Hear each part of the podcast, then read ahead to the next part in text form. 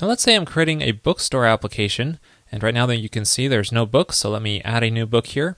And all I can do here is give a book a name, but what I really want to do is be able to assign many authors to a given book, so there's a many-to-many association between books and authors. If we take a look at the book model, you can see I already have that association set up, where a book has many authors through a join model called authorships. It's a pretty standard has many through association. But the problem is, how do we handle many to many associations like this in the form? One solution is to use checkboxes like I show in episode number 17.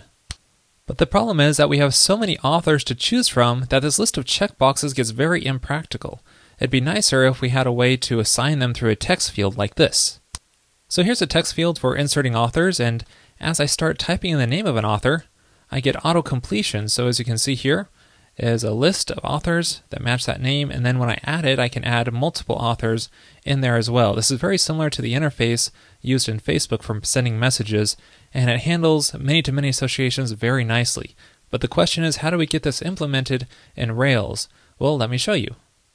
When I initially set out to do this, I experimented with the jQuery UI autocomplete plugin which worked fairly well, but it required a lot of custom code to handle the tokenized inputs, so I thought there must be some better way that's more specific to handling this. And then I came across a plugin called jQuery Token Input, which does exactly what I need. I just start typing something in here, and then I get a list where I can choose which TV shows I want to add. And they also have a lot more examples here, which I recommend you check out. Um, in this case, we have different themes that we can add and use.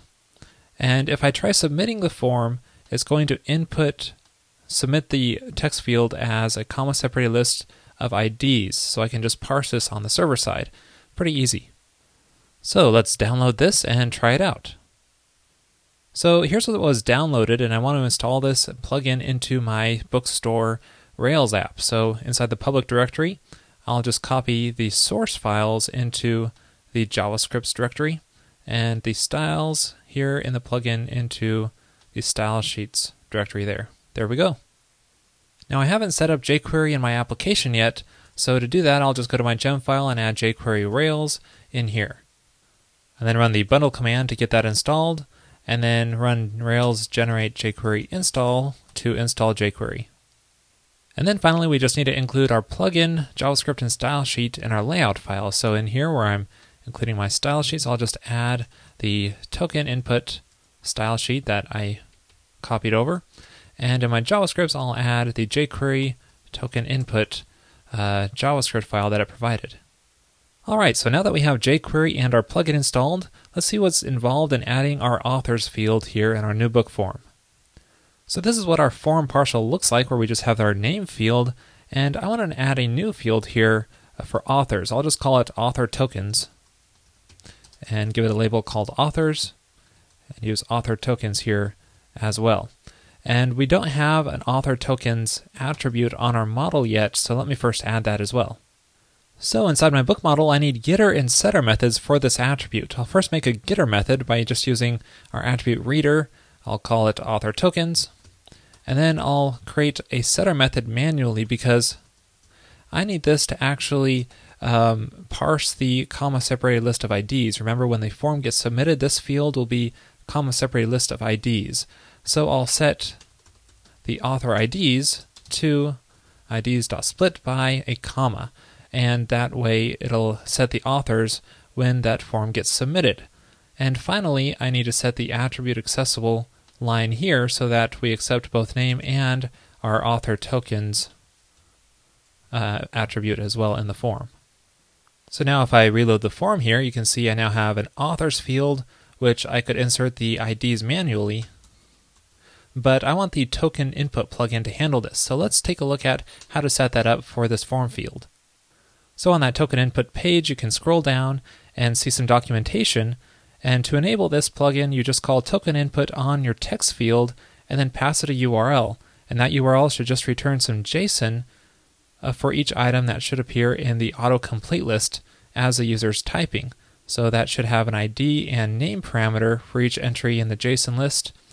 And you can narrow that down using the Q parameter, which is passed in to that URL uh, for which contains the text that the user is typing, to narrow down the autocomplete list.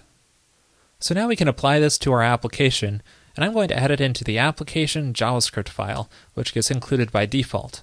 First, we'll make sure our DOM is loaded, and then we want to fetch our form field, which is going to be called book author tokens. And that's just the ID that Rails gives it automatically. And we'll call token input on this to enable the plugin, and then pass in the URL to fetch some JSON for the autocompletion. This is going to be called authors.json, which we'll set up next. Now you can also pass in some options as a second argument here, which I found it necessary to pass in an option called cross domain and set it to false, because for some reason it was defaulting to using JSON-P format in my tests. So setting this to false will ensure it's just using the standard JSON format. So now we just need to get the authors.json URL working. I already have an authors controller, so I just need to make the index action respond to the JSON format.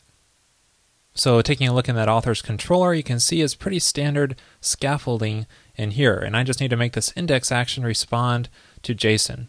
So we'll add a respond to colon here, and add a uh, HTML format, make it default, and make the JSON format just render out that list of authors in JSON format just like that. Let's see what this returns. So if we try going to this author's JSON URL, you can see this is what's returned. It has some nice JSON, but notice it's nesting each individual author into an author root tag here, which we don't want that. We just want it to list um, the ID and name parameters straight directly in the array. Now, if you don't have a name parameter in your model, you might need to do some customizing of this as well. But we'll just, since we do have a name parameter, let's just remove this root option. Now there are ways to remove the root option globally, but just for a quick fix right here, we, all we have to do is just map this array to the attributes list for each of the authors. Let's try this out. So now you can see if we reload our page with our JSON here, it now just removes the root option, so it's just the plain set of attributes for each of the authors. And the important part is the name and ID options, which is what the plugin will use, and it'll just ignore all of the others. But you might want to clean out the created at and updated at times if uh, bandwidth is an issue. All right, let's give this a try. We can go to our books form, and we have our authors field there. If we start typing in something, uh, you can see we get a whole list of all of the authors. Instead, we want it to limit and filter out just the authors that match the given text we type in. So going back to our authors index action, we need to filter out this list of authors using where here. You could just say our name is like a given query. And we'll use the uh, percent signs here to search around it.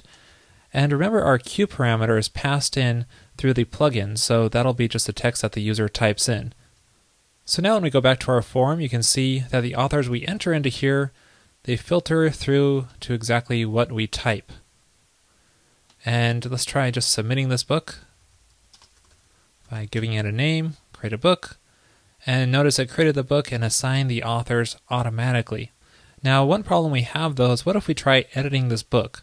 You can see that the form uh, it no longer displays the authors in this field here, so we need some way to pre-populate this field with the authors that are already in that book. Now, the token input plugin supports this option called pre-populate, where you just pass in some JSON into it and it'll pre-populate that list of tokens. So going to our application JavaScript file, I can add the pre-populate option into here, and then just assign it to some JavaScript. But the question is, how do we get the JavaScript for the pre-populated content? Well, I like to pass this in through a data option tag in our input field. So let's call data, let's call it data pre, and then this just needs to be the JSON which gets pre-populated.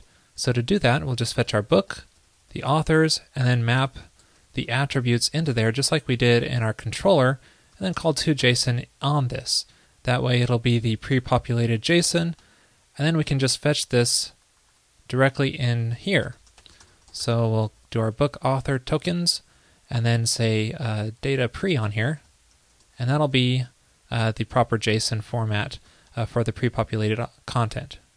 So when we hit reload on our page here, Remember, we're editing a book, and there's our two authors which show up. So let's try adding an author and removing an author in this list here. And so now it should say Eric and Richard on our book, and when we submit it, it now changes the authors to Eric and Richard. So both adding and removing authors work when we're updating our book. Pretty easy. So now what about themes? This is using the default theme, which comes with the plugin. So what if we want to change this to the Facebook theme? How do we do that?